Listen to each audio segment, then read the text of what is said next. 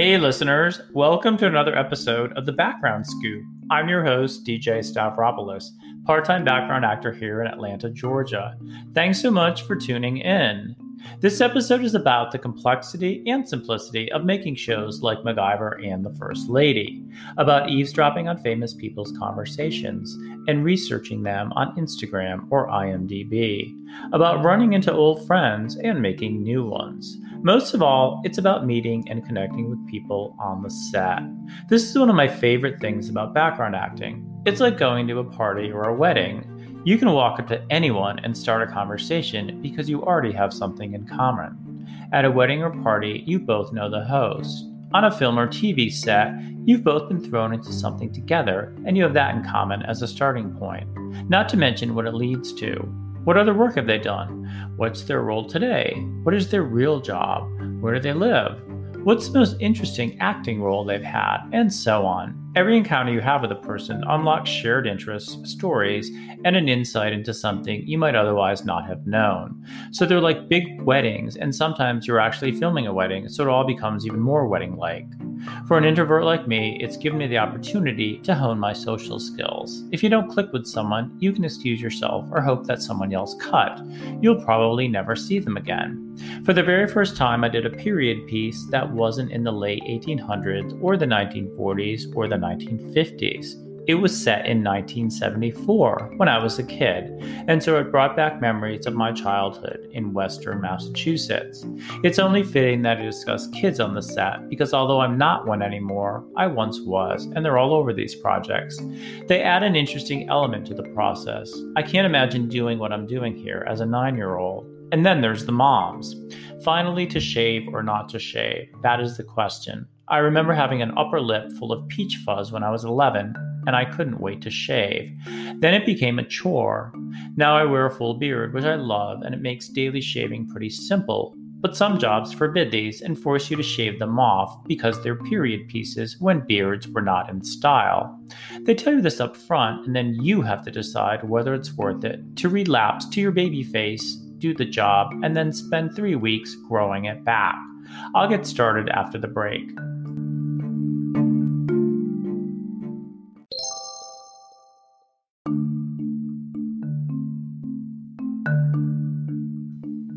Friday, March 12th, 2021. I did MacGyver on Wednesday this week for the first time in just over a year.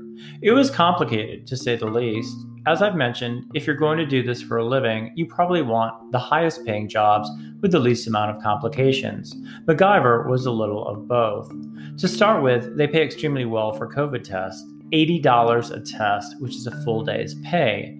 No one else I know does that. My friend Anas told me about this. The way he sees it, if they're going to have you block off an entire day for testing, they should pay you for an entire day, which they do. However, they tell you the day before the test that it all happens in a two hour window in the morning, so you really don't need to block off your whole day. And the location is pretty close to where I live, something called Mailing Avenue in southeast Atlanta.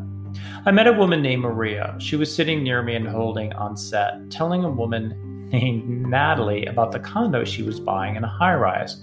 I just had to know the details. So I asked. I felt a little weird about butting into this conversation and eventually stealing Maria away from her friend, but hey, I like to make new friends too. And we pretty much chatted on and off for the rest of the day. She and her husband have done flips in Grant Park. They live up in Kennesaw, near where I used to live, in a wonderful Hedgewood community called Ridenour. She's selling a condo in Old Fourth Ward and buying a place on West Peachtree where Midtown meets downtown. It turns out she just redid her kitchen and painted the cabinets Sherwin Williams Black Fox, which is the same color my island is. What are the chances of that happening? Crazy how synchronicity will bring people with common interests together. The funniest thing she told me was about this bizarre episode of Young Rock she was in. It's a new TV series about Dwayne Johnson's childhood. We call that I worked with him on Red Notice. The scene is in 2032 when he's running for president, and for some reason they dressed her in weird clothing, and she has a mad look on her face, and the camera zooms through the crowd and lands right on her, and there's nothing she can do about it. People clearly see her and they tell her they saw her, and she doesn't like how she looks at all. But that's where you lose control as an actor. You can only do so much before it's completely out of your hands. You're just a piece of meat, and someone else decides what to do with you, whether you like it or not.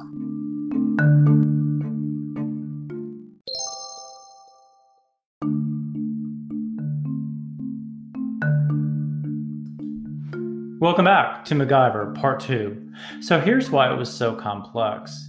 We started by parking at St. Anne's Episcopal Church off Moores Mill Road, and then we took a bus ride about nine yards next door to Trinity Presbyterian Church, where the day really started.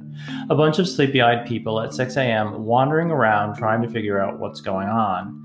And each crew person there knows only the scope of what they're doing with you, never where to send you next. We had temperature checks, then wardrobe looked at us and gave the thumbs up or thumbs down. Then came the check in. I was not on the list and had to dig for an email I got the night before to prove I was supposed to be there. You mean people actually sneak into these things? Then came the COVID tests, a total joke. You got a test, but no one gave you a wristband to prove you got a test. Instead, PAs would randomly ask throughout the day, quote, Did everyone here get tested today? Not yesterday? Today? Unquote. Oh, thanks for clarifying, because when you said today, I thought you might have meant yesterday's tomorrow. Oh, wait, that is today. Then we went to hair and makeup. That involved a single woman just yelling at us, You're all okay, no need to come see me. Then we were told to go have breakfast at the White Tent, where there was no seating, and the toilets had no lights and no water. So if you haven't figured this out, poop doesn't go anywhere. It just lands and sits there. So anyone leaving a deposit covers with toilet paper and quickly runs away before anyone can discover that they left feces there. Enough with the scatological story. I'm Greek, by the way, and the Greek word for poop is skata. There's nothing quite like discovering a stranger's poop in a toilet you're about to use. Well, hello there! And then we got on another bus to take us to set, which was down Paces Ferry Road to a house on Pine Stream Road. 3411 to be exact. I looked it up on HomeSnap. All the houses there were priced at just over a million dollars. It was this very Italianate stucco home buried by wild bamboo trees. The entire lawn of the neighboring house was our holding area. They had put up a sign that said, Keep off the grass. Yes, good luck with that. It wasn't a wide street and totally congested all day long. At lunchtime, we had to take another shuttle all the way back to church number two for lunch at the same white tent, and then be shuttled back to set. And then at the end of the day, be shuttled back to church two for checkout, and then walk to church one where my car was parked. Did I mention that a few hours into the day, someone decided that anyone who had parked on the left side of the lot had to return and move their car? We had no idea what part of the lot they were referring to, so we all got on a shuttle to Church 1 in case we had to actually move our cars. My car was fine, but I wanted to take a warm bus ride to nowhere because it was cold outside.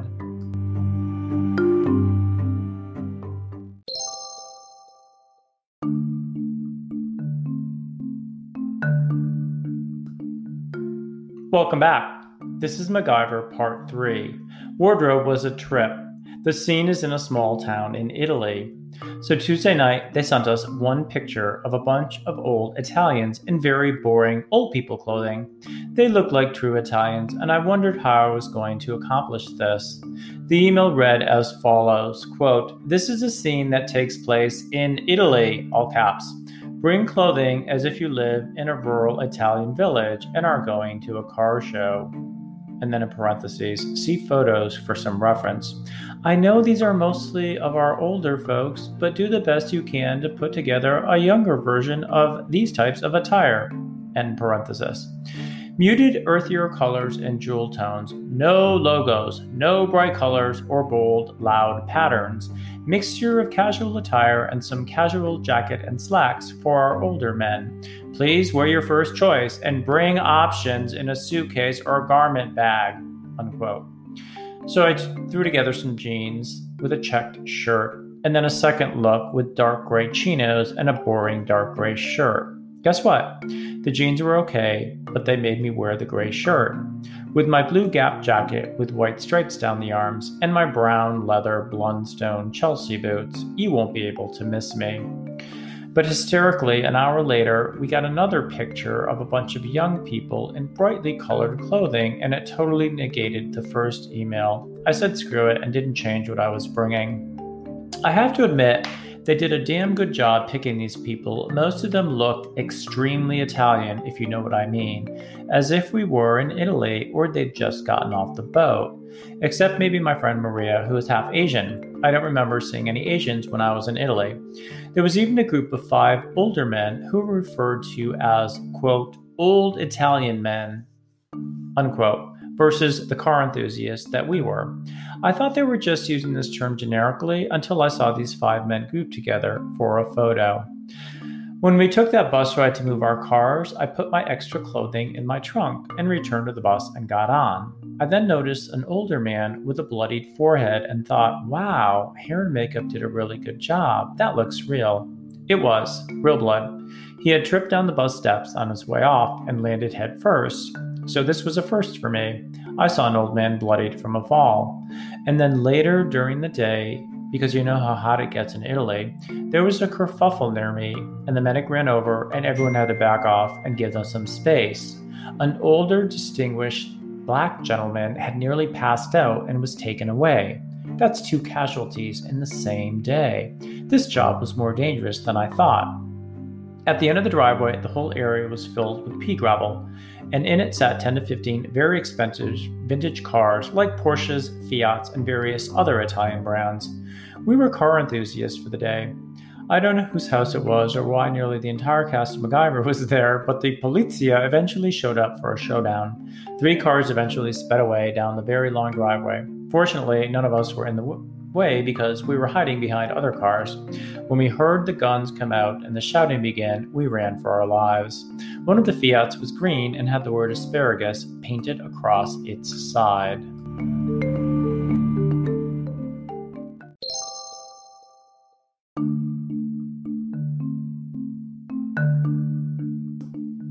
MacGyver, Part 4. When I worked MacGyver last time, the three main characters were not there, but today both Lucas Till and Levy, maybe it's Levi, L E V Y, Tan were there. Last time it was only Henry Ian Cusick and the short woman. Sorry, I don't know her name.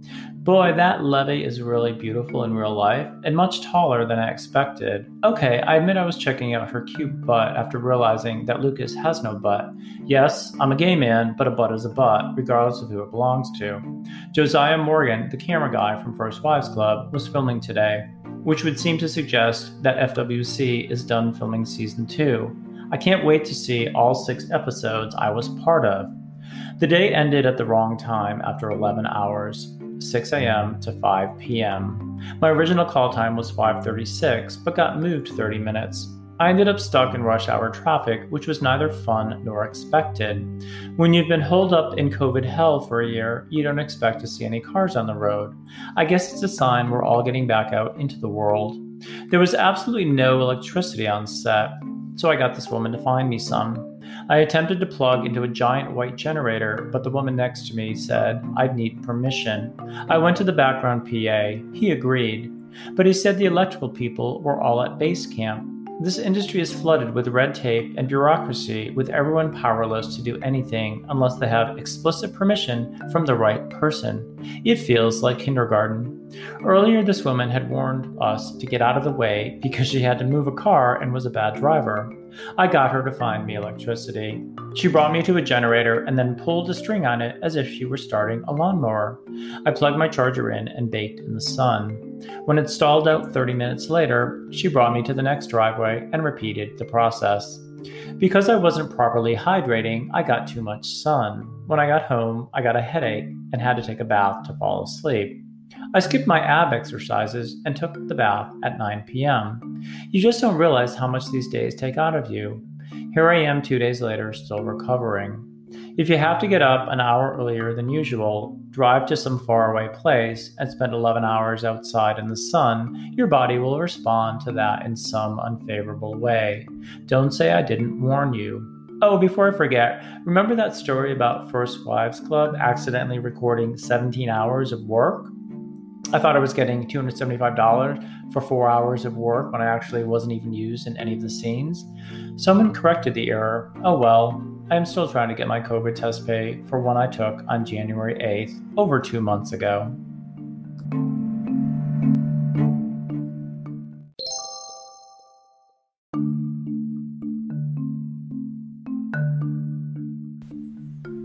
If you haven't heard about Anchor, it's the easiest way to make a podcast. Let me explain. It's free. There are creation tools that allow you to record and edit your podcast right from your phone or computer. Anchor will distribute your podcast for you so it can be heard on Spotify, Apple Podcasts, and many more. You can make money from your podcast with no minimum listenership. It's everything you need to make a podcast in one place. Download the free Anchor app or go to anchor.fm to get started. That's A N C H O R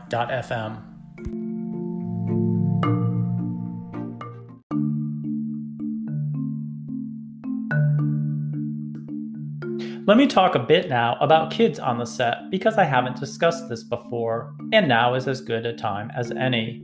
There were four of them on MacGyver this week. When I got tested on Monday, I noticed a dad with his cute little daughter, probably eight or nine. I don't have kids of my own, but I plan to someday. I've been saying that for 25 years now.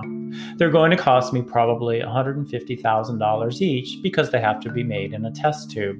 But if that's what it takes to be a dad, it's what I'm going to do. It's the final frontier for me. And if I end up being a retired guy with kids young enough to be my grandkids, then I guess that's how it will all go down. Back to the subject. These children were forming a square by the house with a fake mom watching over them.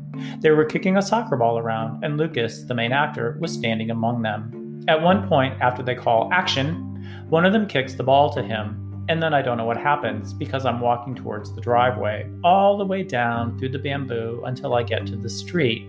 At which point, I am so far offset I can't hear anyone yell cut. On our first rehearsal, the guy I was walking with and I assumed they had yelled cut, so we turned around and walked back to our marks. Then someone yelled cut. Oops! Toussaint, the PA, then instructed us to do something different in this final cross, and we had to explain to him that we had messed up and weren't actually supposed to end up here. We start here and walk the other way. I called someone aside in the driveway and complained about not being able to hear anyone yell cut, and they took care of it immediately. Once again, take control, be in charge when no one else is. I love these opportunities to lead, which is something I used to get paid big bucks to do. Now I do it just for fun. Underground Railroad was a different story. There must have been 25 to 30 children there. Here's what was insane they handed out the kids and then expected the background parents to babysit them for hours at a time. And when the kids didn't do what was expected, the background parents were called out for not controlling them. WTF, they're not our kids, it's not our job, and you're not paying anyone a kid bump. If you don't know how to manage background children, then don't hire them. I personally didn't have any kids that day, but it would have been fun. I'm always amazed at the conversations you can have with these little soon to be adults. By the way, I watched the Oprah interview with Meghan and Harry last night. It was adorable that their little Archie, who isn't even two, says, Drive safe when they leave. Finally, Red Notice also had kids. The most famous was a little boy we called the Coke Kid.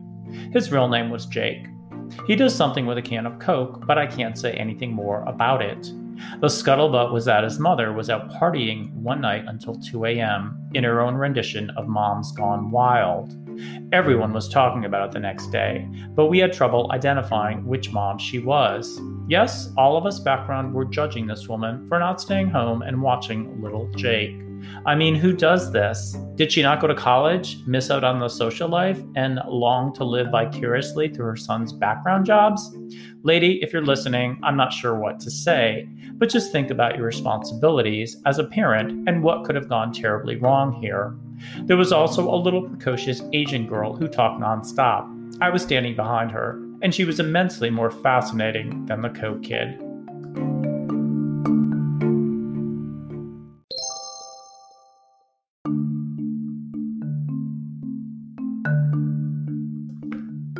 Sometimes I forget to mention something and have to come back and add it in. Or I learn something new that relates to content and I just have to tell you what I found out. So I did figure out how to pronounce Levitan's name. I Googled how to pronounce L E V Y space T A N, and it brought up her Instagram, where I found a cute video of her mom and her, with her mom repeating, I love you, Levitan. She is Vietnamese. Levy posted this in response to questions about how to pronounce her name. See, I'm not the only one who didn't know how. And you can find the answer to everything on the internet. How did we live without it? While there, I discovered the names of the other two key actresses on the show. Meredith Eaton is the very short woman who was there the second time I filmed, but not the first. And Tristin Mays is the woman who was there the first time I filmed, but not the second time. Neither of them were there this week, which was the third time I filmed MacGyver. I know I mentioned this in a prior episode, but I'll repeat it here because it's a MacGyver story. Central Casting had contacted me to see if I was available to be the Prime Minister of Bosnia, I think, and it was a director pick, but the director didn't pick me. And then a few days later, they reached out to see if I wanted to attend this wedding as someone else, but I couldn't go due to a conflict. I later found out that I have friends who ended up at that episode. Weddings are always fun, I think, until you try to film one. There's a scene in Red Notice we did that got very complicated for a few reasons. They had to bring in 200 guests who were not sequestered the way we had been, and then ensure that we didn't get anywhere near them for fear of COVID contamination. And then they hired men to carry this giant box thing and didn't give them enough training, and it had to be perfect, and they were forced to learn on the spot. I was a bartender that night, and let me tell you, the only thing harder than fake eating food is faking mixing cocktails. I had limited supplies, could not touch any of the bottles behind me, and had to pretend to mix drinks in a shaker and serve them without making any noise. And then, because it was cold, I became the de facto coat holder between takes because I could hide them behind the bar. Someone told me that they were trying to get Tom Cruise to do a cameo in this movie, and that if they do, he may somehow end up in this scene. If he does, and it looks like I'm actually serving him, that would be really cool. But totally fake, of course.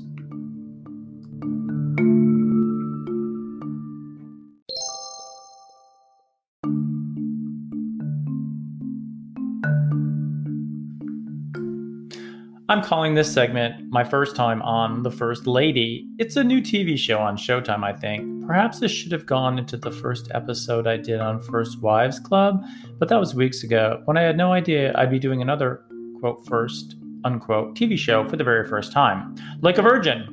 I applied with Cottrette Lot for a waiter position and forgot all about it until Patrick actually called me later that day, and I was so surprised that I didn't know what he was talking about because it was actually talking about a different role that tested only once, fitted once, and filmed once. The one I applied for had two test dates. Anyway, I drove all the way out to Covington on Wednesday for the test.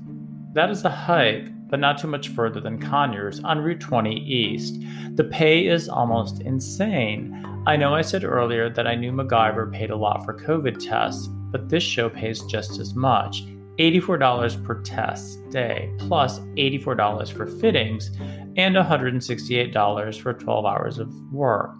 First of all, the daily rate is twice what most projects pay. Second, the testing and fitting rates are 50% of the filming rate. Most show pay only 25%. My friend Holly has worked on this before and said it was a nice set and the people were great. So hopefully my experience turns out just as well. She's actually doing the full four days I applied for, but I film on Friday while she films on Saturday. You never ever know when you're going to run into friends on these things. She wasn't actually my work wife when I met her, but we somehow met and hit it off on Underground Railroad and then spent two days on DMZ a year ago.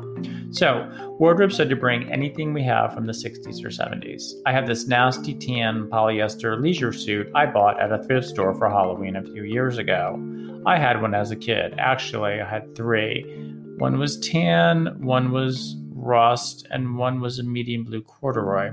It's kind of huge on me. I mean, the jacket must be a 40 or 42. I wear a 38 regular, and the pants I swim in.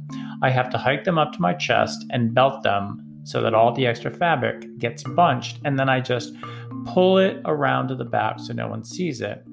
I'm sure they won't be able to use it. And will put me into something just as groovy.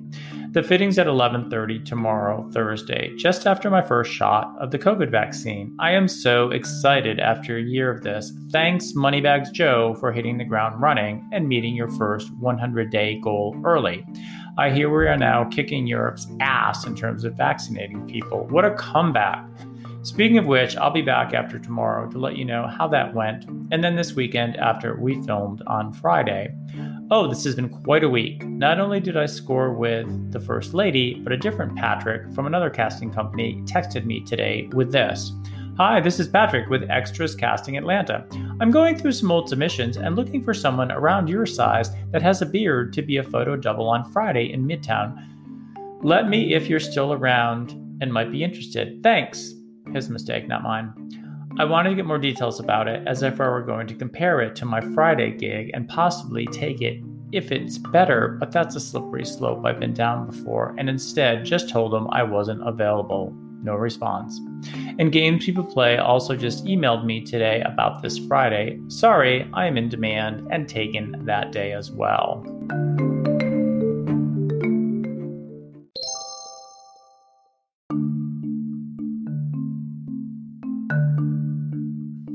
This is part two of the First Lady portion of the episode, which I'm recording just after my filming on Friday, March 19th, 2021. It was a short and great day. In at 7:30, done at 5.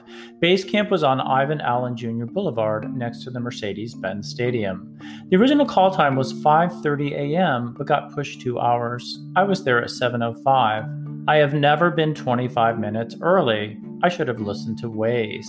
There was no one there. The order of operations got a bit jacked up. I think I went to wardrobe first, then ate, then went for a temperature check, then went to hair, then got COVID tested, and then went to makeup. I'm really not sure what the point of a rapid COVID test is if you don't do it first thing and quarantine yourself while waiting for the results. I mean, running around base camp for an hour, you can easily spread it to other people based on the illogical order of operations this morning. Our PAs were Sam, Desmond, and Lance. They were all very nice people. Everyone was very professional on this set, and we were treated very well, which isn't always the case. I met several new people and saw some familiar faces. On the new list, Teresa Daniel, whose maiden name is Basilico. She kept telling us stories about how her family name originated from a pasta sauce. She ended up playing my wife, although she appears to be about 30 years older than me. Bruce, whom I had worked with on Queen of Soul but had never met. Chris, Jackie, and Taylor. Meredith from Red Notice was there standing in for the actress Judy Greer, and Miranda, my favorite crafty person from Red Notice, was also there. We filmed at the Capitol Club, which has been on the corner of John Portman Boulevard and Peachtree Street in downtown Atlanta since 1883. It has tons of rooms and character, and they're all lost in time circa 1975. These people were perfectionists. There was a guy with a tiny level that he put on the lamp next to us just to make sure it was level. And then this woman was on a ladder in the corner, and as she climbed down and put her feet on the ground, she fell over and pulled the ladder down on top of her. It was a close call. No one quite knew what or how that had happened. Here's the scene I was in for most of the day.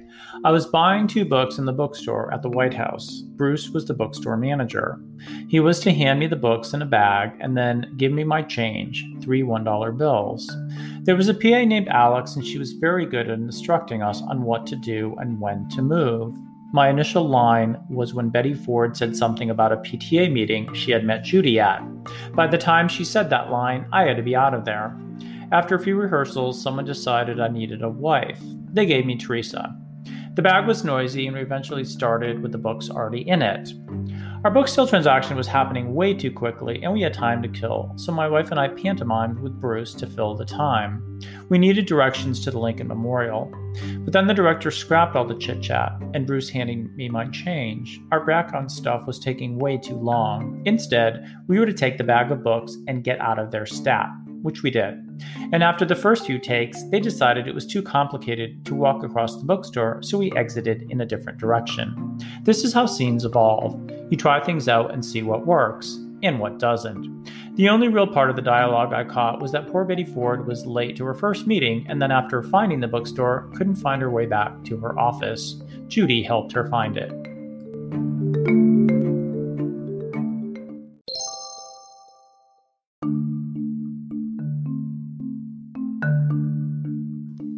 Welcome back to The First Lady, Part 3. At one point, Michelle Pfeiffer was behind me, and I was listening to her tell a story about how she broke her wrist in the bathtub at a hotel, celebrating an anniversary with her husband, I guess. Then she fainted from the pain. Then something poked her eye and made a bloody mess. Then she woke up in the middle of the night, reached for a glass carafe of water, and knocked it onto the floor, smashing it into pieces. After five minutes of this chit chat with Judy and the director, they suddenly stopped and asked themselves, are we waiting for them or are they waiting for us? She was referring to the crew. Yes, the crew is waiting for them to shut the hell up. Funny how that works. This was ironic because during the AD's safety meeting that morning, he gave this long speech about not talking on set between takes, especially when the actors were there. But apparently, they could talk all they wanted. And that's fine. I mean, who's going to talk to their neighbor when they could instead be listening to Michelle Pfeiffer tell personal stories? Not me. That's one way to keep us all quiet. Have Michelle tell fascinating stories between takes. This is the first time I've done a period piece that covered a time frame when I was actually alive. I turned 11 in 1974 and was in fifth grade. Wardrobe was strange. She completely ignored the polyester leisure suit I had brought as if it were just a piece of trash I was carrying around. She had me try on pink pants and then red polyester pants, but both were too large. They were supposed to be snug. She refused to go near my crotch and instead had me hold the tape measure between my legs to get my inseam, which was 29 or 30. We landed on poop brown polyester pants hiked up to my navel and strapped in with an ugly as hell belt tightened to the last hole, paired with a dark brown short sleeve paisley shirt and nasty, ugly brown leather shoes. The outfit was similar to what I wore as a child. In fact, I dug up a photo of me from 1974 and used PicStitch to put two photos side by side that one and one I took on set. I stressed all night the day before because the role description posted said nothing about facial hair. If they don't want facial hair, they tell you this right up front, so you don't apply if you're not willing to shave.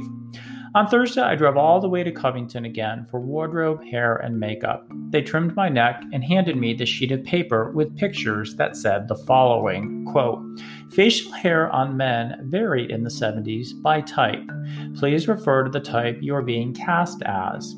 Secret Service, political staffers, and conservative come clean shaven or with a mustache only, no beards or goatees.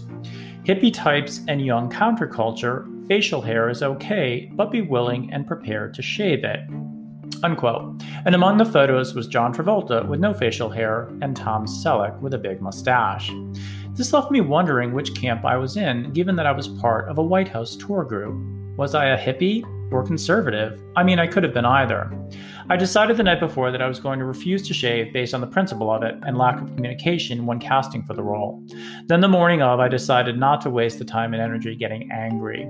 Rachel, my makeup woman, loved my beard and just colored it darker with some alcohol based face paint that I can't buy myself at CVS or even a normal beauty supply store. I know because I asked.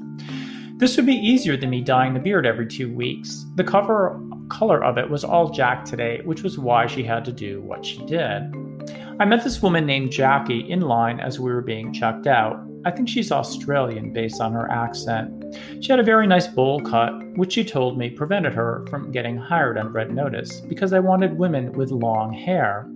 Anyway, when I told her how much they had paid us, she flipped out. The closest she could come to that was $5,000 for 17 days' work on a show called Black Mafia Family. She has a 1980s Toyota they love and it's period specific, so they keep calling her back to do the show. I've never heard of this show, but these days they're being cranked out so quickly by so many people you just cannot keep up. I miss the 1970s when all we had was ABC, NBC, and CBS, which reminds me of a gum joke we used to tell about the state of gum. Already been chewed, never been chewed, and could have been swallowed. RRR. When we were done, I was the first one on the bus and the first one off. We had to wait a bit when we got back to base camp, but it was nice to know that I was done early enough to pick up Sugar, whom I boarded last night. I have friends working on the show next week and just applied to do it again. I honestly hope I get picked because it was a lot of money for something easy and very close to home.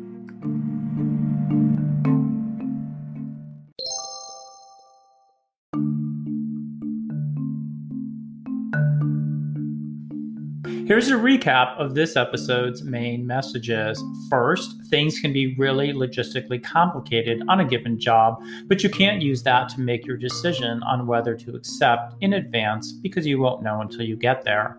Past experience and word of mouth is probably the best indicator of what you can expect. I always fish around for information from friends to see if anyone has worked on a project that I'm considering. For me, simpler is better. Second, you'll meet lots of people in this industry and connect with many of them. It's an interesting dynamic. I think people are more open to talking to strangers because there's absolutely no commitment. You can say and be whomever you want because you may never see them again. Even if you connect really well with someone, don't expect them to be your friend outside of the set. On MacGyver, I gave Maria my business card, but I don't think she's explored any of my social media sites, and that's okay. It doesn't mean she doesn't like me, it probably just means she has enough friends in the real world, although she'd be happy to chat more if we end up together on another set. Finally, if you're a guy and don't want to shave your lovely beard off, you don't have to. Just know that most projects will tell you upfront if this is a requirement. You and only you get to decide what you're willing to do to yourself to get work. If you do decide to shave, it will grow back. And one more thing that COVID test I got on January 8th, over two months ago, that I've been trying to get paid for, finally came through this week. All I can do is repeat Kramer's famous line from Seinfeld, which happens to be the code name for the project Serenity Now!